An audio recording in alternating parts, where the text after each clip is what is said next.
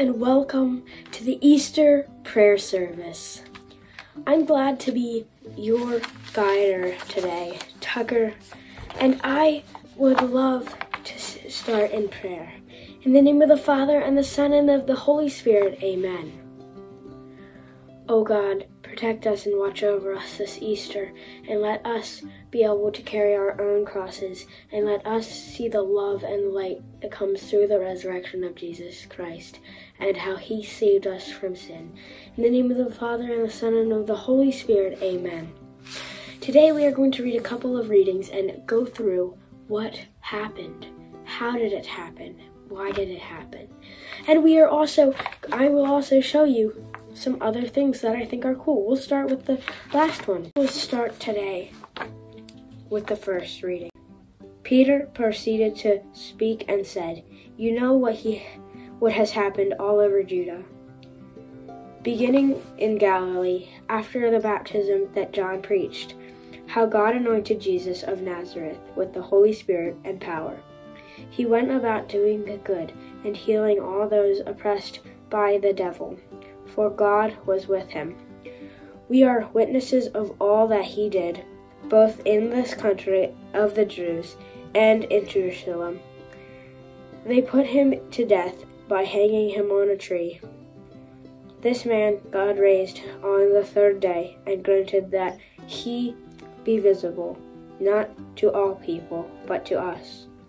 The witness chosen by God, witnesses chosen by God in advance, who ate and drank with him after he rose from the dead. He commissioned us to preach to the people and testify that he is the appointed by God, as of the judging of the living and the dead, to tell him all the prophets bear witness that everyone who believes in him will receive forgiveness of sin his, through his name. God does not want us to suffer.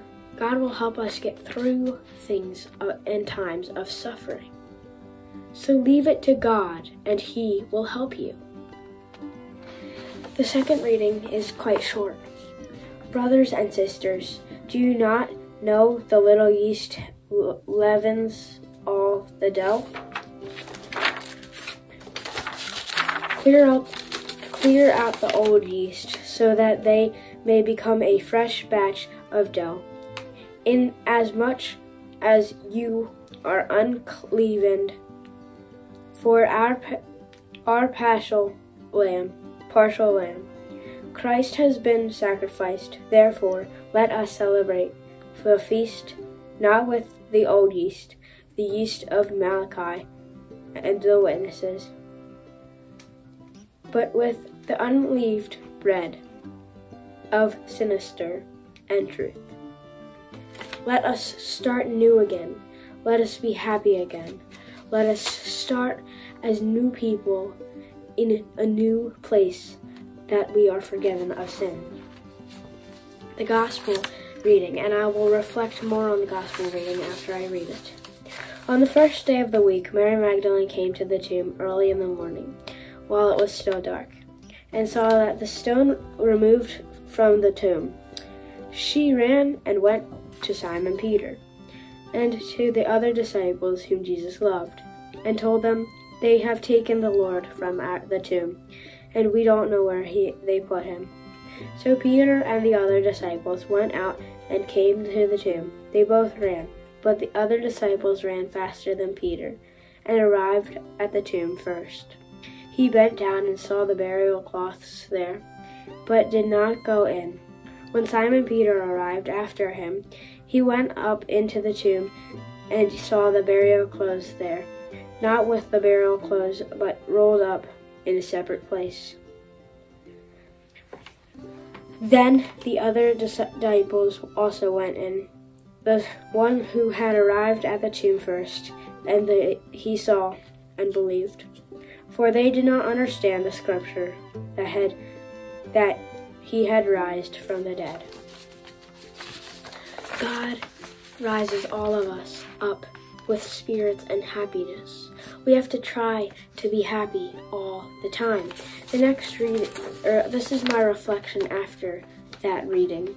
When Mary and the disciples went to the tomb on the third day, they saw that Jesus was not in the tomb. They were caught by surprise because they did not yet fully understand the scripture and that the, the resurrection of the Lord is the greatest gift that God has ever given to, to the world. Jesus' death was a time of darkness and mourning. When the disciples saw that Jesus' body was not there, they were concerned that something that something evil had happened, but they had faith.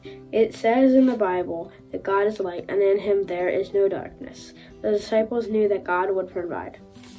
Jesus once said, Bones will still break, hearts will still break, but in the end, light will overcome darkness. I believe this because I have faith. So in the dark times, I looked for God because I know that I can find find find true happiness. In Psalm 23, it says, "The Lord is my shepherd; there is nothing I shall want." I try to apply this to my daily life, letting God guide me, and when He does, I want nothing because I have everything.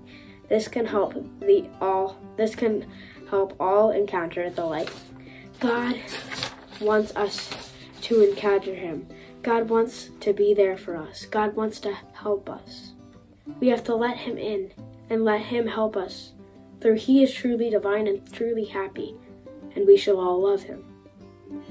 Let's close in prayer. In the name of the Father, the Son, and of the Holy Spirit, amen. Sit a moment of silence and think about what the resurrection means for you.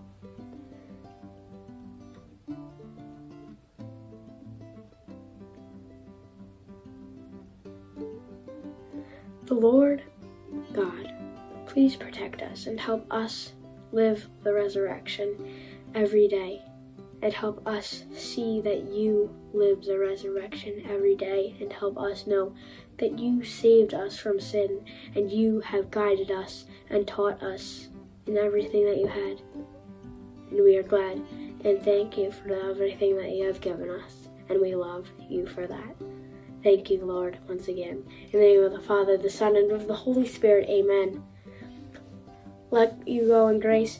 I, lo- I love that you like listening to this, and I hope that you have a great Easter and a great break. And I hope that you can find Jesus somehow, some way, because I know that if you do, you will be truly happy.